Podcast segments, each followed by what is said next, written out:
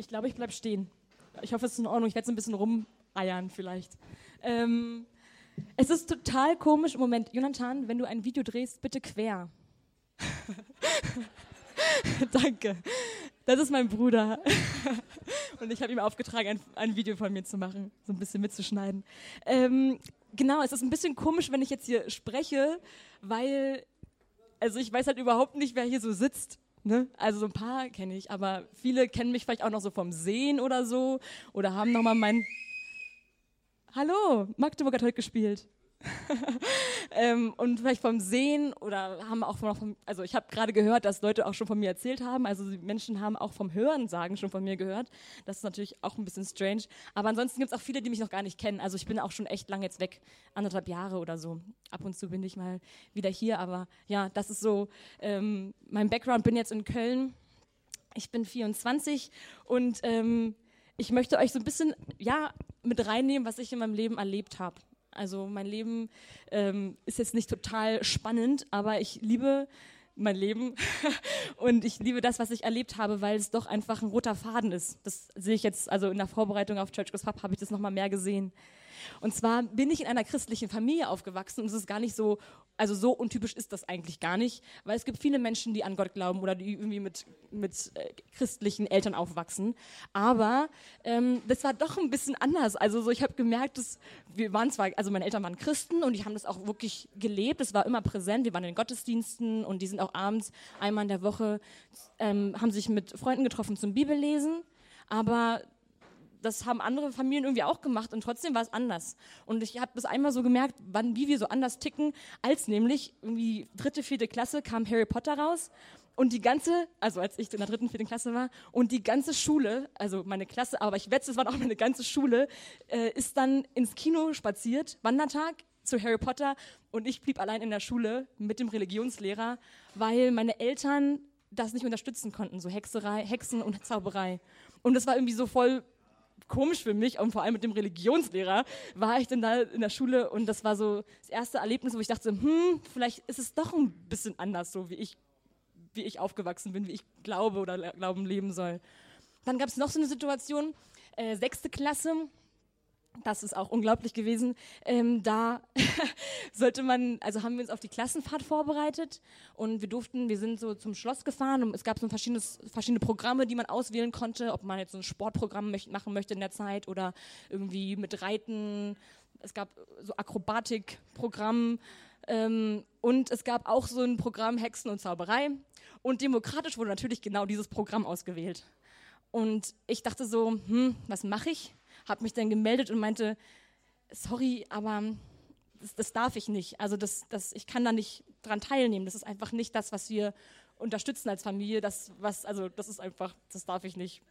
Und ähm, dann die ganze Klasse so, oh, buh und so, voll schlecht, voll wie doof. Und die Lehrerin hat mich aber da unterstützt und meinte, gut, wenn, es, wenn du es nicht darfst, dann müssen wir nochmal neu wählen. Aber das war so der Anfang, wo ich gemerkt habe, krass, also da bin ich das erste Mal irgendwie aufgestanden für das, was ich also das, was meine Eltern irgendwie gelebt haben, aber auch was ich dann verstanden habe langsam, dass die das, glaube ich, gut mit mir meinen letztendlich. Und habe dann äh, angefangen, wirklich... Ähm, ja, einfach immer wieder zu sagen, ich bin Christ und ich stehe dazu, aber richtig erklären konnte ich es irgendwie auch nicht. Also wenn Leute dann gefragt haben, hä, und warum glaubst du und was glaubst du überhaupt, war ich immer so, ja, ja, also an Gott und äh, irgendwie ist mir das wichtig, aber und der ganzen Familie ist es auch wichtig, aber ich konnte es nicht wirklich in Worte packen, warum ich glaube. Und es gab immer wieder Situationen, wo ich dann so kritisiert wurde, hinterfragt wurde, wo ich äh, öffentlich auch bloßgestellt wurde in der Schule. Ähm, dafür, dass ich Christ bin. Ich habe Leute eingeladen, wie wild zu so Jugendgottesdiensten und so. Und äh, oft kam dann einfach eine, Regen, also eine Gegenreaktion, das von wegen, hä, voll strange, warum lädt sie ein zu Jugendgottesdiensten? Was ist das überhaupt? Und ähm, das war also es hat mich irgendwie, ich, ja, also ich bin ganz schön immun, also ich habe ein dickes Fell, aber trotzdem hat es mich beschäftigt, hat mich, also war halt nicht so richtig cool. Und dann ähm, war die Situation, dass ich aber in, in, einem Jahr, also für ein Jahr, nach Amerika durfte. Ähm, in der Schulzeit, nach der 10. Klasse war ich da für ein Jahr. Und da habe ich ähm, in einer christlichen Familie gelebt und ähm, habe auch eine christliche Schule besucht und war auch in einer Gemeinde und ich hatte einen christlichen Bibelhauskreis. Also mega christlich. Und plötzlich war das so, oha, alle glauben und es ist so normal. Keiner fragt, wie, was machst du Mittwochabend? Na, ich treffe mich mit so ein paar Jugendlichen zum Bibellesen. Hä? Warum? Das war so, hä, wie cool, in welche Gemeinde gehst du? Und wie genial, vielleicht kann ich auch mal dazukommen oder wie macht ihr das? Und also es war einfach viel, viel offener und Menschen haben das so angenommen und verstanden und ich musste mich nicht laufend erklären, so, ja, und ich gehe, also wenn ich, wenn ich feiern gehe, dann möchte ich gerne fit sein trotzdem, also früh genug ins Bett, weil ich gehe morgen früh in den Gottesdienst. Und es war, also das so war ich halt. Ich habe da ganz klar zu gestatten, so was ich mache am Sonntagmorgen und das war ähm, so ganz, ganz normal, einfach mega normal, so zu leben. Und da war das halt so anders und ich habe mich echt gefühlt wie so eine, also wie eine Blume, die eigentlich in so einem Blumentopf war und plötzlich wurde ich aber umgetopft in so ein, in einfach ein Beet, so. Und ich konnte Wurzeln schlagen und ich konnte wirklich wachsen in meinem Glauben. Ich konnte verstehen und habe verstanden, warum ich glaube und habe gemerkt, dass es halt nicht nur so ein Hobby ist oder so oder ich gehe in eine Kirche wie in so einen Verein, dass ich jetzt nicht irgendwie ein Sportverein bin oder irgendwie in so einem Tierzüchterverein, sondern wirklich, dass es so viel mehr ist als ähm, ein Verein, sondern dass es wirklich etwas ist, was mich ausmacht, dass es das Tiefste ist, was mich eigentlich ausmacht. Und wenn Menschen das kritisieren und meinen Glauben so kritisieren, kritisieren sie eigentlich damit auch total mich, obwohl sie es nicht verstehen, dass es so viel mehr ist als einfach nur ein Hobby. Genau. Und dann wurde ich auch schon herausgefordert und zwar hat meine Gastschwester, die äh, echt ein Riesenvorbild für mich auch ist und also war schon, hat dann gesagt, am 01.01.2011, ja, ähm, komm, wir lesen ein Jahr durch die Bibel. Und ich so, oh ja, Vorher hatte mich noch nie jemand so eine verrückte Frage gefragt, aber da habe ich gesagt, auf geht's, machen wir mal. Und es hat Ewigkeiten gedauert. Also ich habe das, glaube ich, nach dreieinhalb Jahren, vielleicht lass es viereinhalb Jahren gewesen sein, habe ich dann mal die Bibel beendet, ähm, von Anfang bis Ende. Aber es war, ich wurde herausgefordert und es gab Menschen, die mich da einfach unterstützt haben. Und das war der Oberhammer und super, super, super wichtig in diesem Moment. Genau, und das ist so, das war so unglaublich... Ähm, wie ich Gott einfach gespürt habe und wie er so wirklich mich peu à peu herangeführt hat und gewachsen, also mich wachsen lassen hat und dann und mich einfach auf Leben, aufs Leben vorbereitet.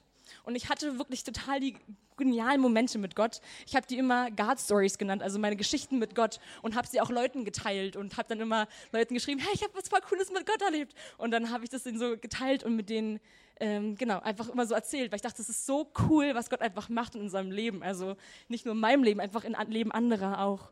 Und was dann total be besonders war im letzten halben Jahr, wo ich gemerkt habe, Gott hat mich wirklich geführt. ähm, war, dass ich, genau, ich bin nach Köln umgezogen, Stuttgart nach Köln und ich war ähm, wirklich gar nicht so lang in Köln und da habe ich äh, einen Mann kennengelernt in meiner Gemeinde. Und ich dachte so, oh krass, was ist da los? Ähm, habe mich total in ihn verliebt und er sich auch in mich und wir haben uns entschieden, wir wollen uns kennenlernen. Und dann haben wir uns kennengelernt und irgendwann ähm, hatte er aber Misstrauen mir gegenüber und hat einfach mit einem Brief gesagt, so Helena, ich habe keine Lust, dich weiter kennenzulernen. Und es hat mich so getroffen. Das war so krass. Und ich hätte das echt nicht gedacht, was das für einen Schmerz hinterlässt, wenn ein Mensch einen so ablehnt. Und ähm, ich habe also ich, ich habe nicht gezweifelt, noch nie habe ich an meinen Gott gezweifelt so. Und ich wusste auch, das wird irgendwie gut, aber ich habe es nicht richtig verstanden und ich wusste auch nicht richtig, wie ich damit umgehen soll mit diesem Schmerz. Und ich dachte so, ja, es gibt Menschen, die leiden, die verlieren irgendwelche Menschen oder so, wenn Menschen sterben, das ist wirklich schlimm. Oder wenn, wenn man eine schlimme Krankheit hat, das, das ist wirklich schlimm, aber so, wenn man einfach nur jemanden total vermisst und so abgelehnt ist, da hast du eigentlich gar keine Berechtigung, so traurig zu sein. Aber ich war so am Boden und ich konnte, ich konnte das überhaupt nicht einordnen. Und wirklich über viele Monate, also wirklich das letzte, die letzten Monate waren so traurig und das war so verrückt, weil genau, was halt auch Inken meinte, so, bin immer so bekannt für, ja, sie lacht immer und sie ist immer so glücklich. Und ich dachte dann auch, hm, witzig, ich wurde auch in dieser Zeit angefragt für Church Goes Pub. Und ja, Gott ist ja meine Energie und meine Freude und meine Kraft, aber was wollen die denn hören? Also wollen die dann wirklich hören, dass es mir gerade nicht gut geht? Wollen die gerade hören, dass ich eigentlich voll traurig bin und dass es eigentlich für mich irgendwie, dass ich gerade voll am Boden bin? Weiß ich nicht so richtig, ob ich da so, so sein kann, wie ich bin. Und habe mich aber entschieden, auch wirklich dann, doch möchte ich, weil es gibt einfach Zeiten, es gibt Zeiten, wo wir einfach traurig sein dürfen. Und ähm, ich war wirklich so am Boden und habe aber dann einfach gemerkt, es gab so zwei Stories, wo ich dachte, was ist da los? Lena, in deinem Leben, du, du, du bist völlig verrückt. Und zwar, ähm, also habe ich einfach gehofft, dass wir uns, also wir waren auch wirklich zerstritten dann, der Typ und ich. Und äh, ich habe einfach gehofft, dass wir Frieden haben. Und dann lag ich so eines Abends im Bett und äh, habe geschlafen und plötzlich habe ich ein Klopfen wahrgenommen. Und ich wohne, äh, es ist ein bisschen spannend, meine Wohnung ist so, dass ich mit einer Leiter in mein Bett muss, also ein bisschen wie so Heubodenmäßig. Also ich muss so in mein Bett mit einer Leiter klettern äh, und dann bin ich also runter die Leiter zu meiner Tür, habe geguckt, hä, geklopft, da steht aber keiner. Und ich hatte aber irgendwie so das Gefühl, ich, ich habe gedacht, da steht dieser Typ und möchte sich entschuldigen oder irgendwie Frieden machen. Und ich dachte so, was ist das für eine Fata Morgana? Also was bildest du dir überhaupt ein? Wie komisch ist das? Und dann gab es eine Situation, wo ich einfach nicht einschlafen konnte, weil ich so geweint habe und einfach so traurig war. Und dann aber auch diese Spirale von, ich muss unbedingt schlafen. Ich bin jetzt neu in meinem Job. Ich muss funktionieren. Ich muss einfach performen und die wollen von mir meine Leistung sehen. Und ich kann jetzt nicht einfach voll übermüdet morgen zur Arbeit kommen. Und wo ich mich so irgendwie so reingesteigert habe in dieses, alles ist vorbei, alles ist schlimm und irgendwie komme ich überhaupt nicht hier raus aus dieser Situation. Und Gott hat wirklich in dieser Zeit total, ich habe immer gefragt, Gott, was soll ich denn tun? Also, wo, also wozu habe ich nicht gefragt, sondern so, und jetzt, was soll ich tun? Und er hat einfach gesagt so, erstmal bist du dankbar. Und du singst mir einfach Lieder. Also manchmal können wir auch Gebete ausdrücken, wenn wir Lieder singen. So, es ist ja auch in der Gemeinde, wenn man singt, ist es gesungenes Gebet eigentlich, um Sachen auszudrücken, so die man auch, auch mündlich oder schriftlich oder so beten kann, aber auch in Lieder, das wünscht er sich ja. Deswegen gibt es ja auch die Psalmen zum Beispiel in der Bibel. Und er hat immer gesagt, jauchze Helena und freu dich, weil ja, eigentlich ist Leben schön, aber ich habe mich halt überhaupt nicht danach gefühlt. Aber ich habe gemerkt, dass ich wirklich dankbar sein kann, weil in diesen schwierigen Zeiten ähm, wirklich, keine Ahnung, hatte ich tolle Freunde, die ich anrufen konnte. Und hatte ich tolle Menschen. Also meine Eltern waren echt ein totaler Support. Und ich habe einfach gemerkt, dass es total die Kraft ähm, war, die Gott mich da, ja, wo er mich einfach unterstützt hat durch diese Menschen. Und einen, einen Moment möchte ich noch mit euch teilen ähm, wo ich wirklich total dankbar war. Ich habe dann an diesem Abend war ich wirklich wieder voll traurig, konnte nicht einschlafen oder bin irgendwie nachts wieder wach geworden und habe dann äh, meine Mama angerufen, ging nicht ran. Meine Schwester angerufen, ging nicht ran. Mein Papa ging nicht ran. Meine beste Freundin ging nicht ran. Und dann ist mir eingefallen, stopp, irgendwie waren Sommerferien und mein Papa hat sich immer aufgeregt, ja, dein Bruder, der äh, schläft dann, wenn andere Menschen wach sind und ist wach, wenn andere Menschen schlafen. Und dann dachte ich so, was ist ja das für eine Chance? Also vielleicht ist der ja wirklich gerade noch wach. Und habe dann angerufen und dann meinte er, ja, ich bin noch in der Bahn, ruf dich in zehn Minuten an. Und dann habe ich ihn mitgenommen auf einen Spaziergang und habe dann ihm erzählt, wie es mir einfach geht und dass ich total traurig bin und dass es einfach mich so beschäftigt alles. Und er hat sich einfach mein ganzes Geheule angehört. Und ich bin, ähm, ich wohne in der, ganz, in der Nähe vom Rhein. Also da sind ganz viele Brücken. Ich wohne rechtsrheinisch. Menschen, die sich auskennen, würden sagen, die Schelsig, die falsche Seite, ist aber nicht so. Ist die schöne Seite. Es gibt, ist wirklich wunderschön. Ähm, und dann bin ich dann da lang spaziert durch die Straßen und dann Richtung Rhein und da gibt es so eine Brücke, das heißt die Severinsbrücke und da bin ich rauf und dachte dann, also äh, während wir telefoniert haben, dachte ich so, also hier ist der Rhein, das Geländer ist auch gar nicht so hoch, ich könnte jetzt einfach darauf steigen und runterspringen und es wäre einfach alles weg. Es wäre einfach alles weg, dieses ganze Leid, dieses ganze Traurigsein, dieses ganze, ja, so eigentlich erwarten Leute, dass ich fröhlich bin und dass ich funktioniere, aber eigentlich kann ich gerade nicht funktionieren.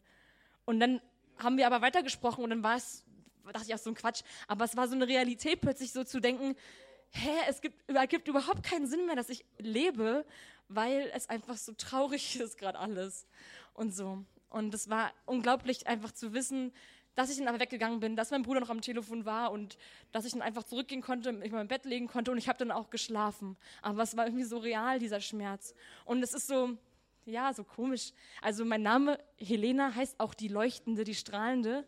Und das hat auch wirklich viel von meinem Leben immer ausgemacht so. Aber trotzdem gibt es Zeiten, wo es weh tut. Und trotzdem gibt es Zeiten, wo man einfach nicht mehr kann.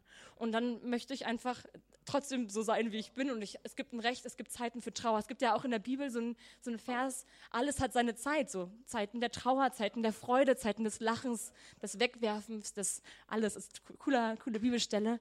Ähm, und daran musste ich mich einfach daran erinnern. Und mittlerweile, ich will jetzt hier nicht so in Todtraurigkeit enden, ähm, habe ich auch also mich bewusst Ende 2018 entschieden, ich lasse diesen Typen auf jeden Fall im alten Jahr. Das ist totaler Quatsch, wenn ich ihn jetzt noch ins neue Jahr mitnehmen würde. Und ich habe Hoffnung, weil nämlich Gott ein Gott der Hoffnung ist und er macht uns frei und er schenkt uns wirklich viel Liebe und Freude. Und auch ist er da in solchen Zeiten, wenn es etwas so schwer ist, ist er voll da. Und man muss eigentlich mal wirklich aufgucken. Und für mich war es wichtig zu gucken, wo kann ich alles dankbar sein? Also wo gibt es Menschen und wo gibt es Situationen, wo ich einfach so dankbar sein kann? Und das habe ich wirklich gelernt gelernt. Und wie gesagt, für 2019 habe ich Hoffnung und ich habe ähm, Perspektive und Gott ist da und gebe mir dieses neue Jahr. Und äh, obwohl ich mich jetzt hier so nackig gemacht habe bei euch allen, ich hoffe, ihr habt nicht Mitleid mit mir, weil mir geht es wirklich gut. Ähm, und ich bin wirklich reich beschenkt und gesegnet und ähm, wollte aber auf jeden Fall an diesem Abend echt mit euch sein. Und ähm, das bin ich hoffentlich gewesen. Und ich ermutige euch, Fragen zu stellen. Ähm, ihr dürft alle Fragen stellen der Welt. Ich weiß bloß nicht, ob ich alles so gut beantworten kann tatsächlich, ähm, weil ich bin jetzt auch, also genau, ich bin auch nur ein lernender Mensch und ähm, freue mich aber über Fragen jeder Art.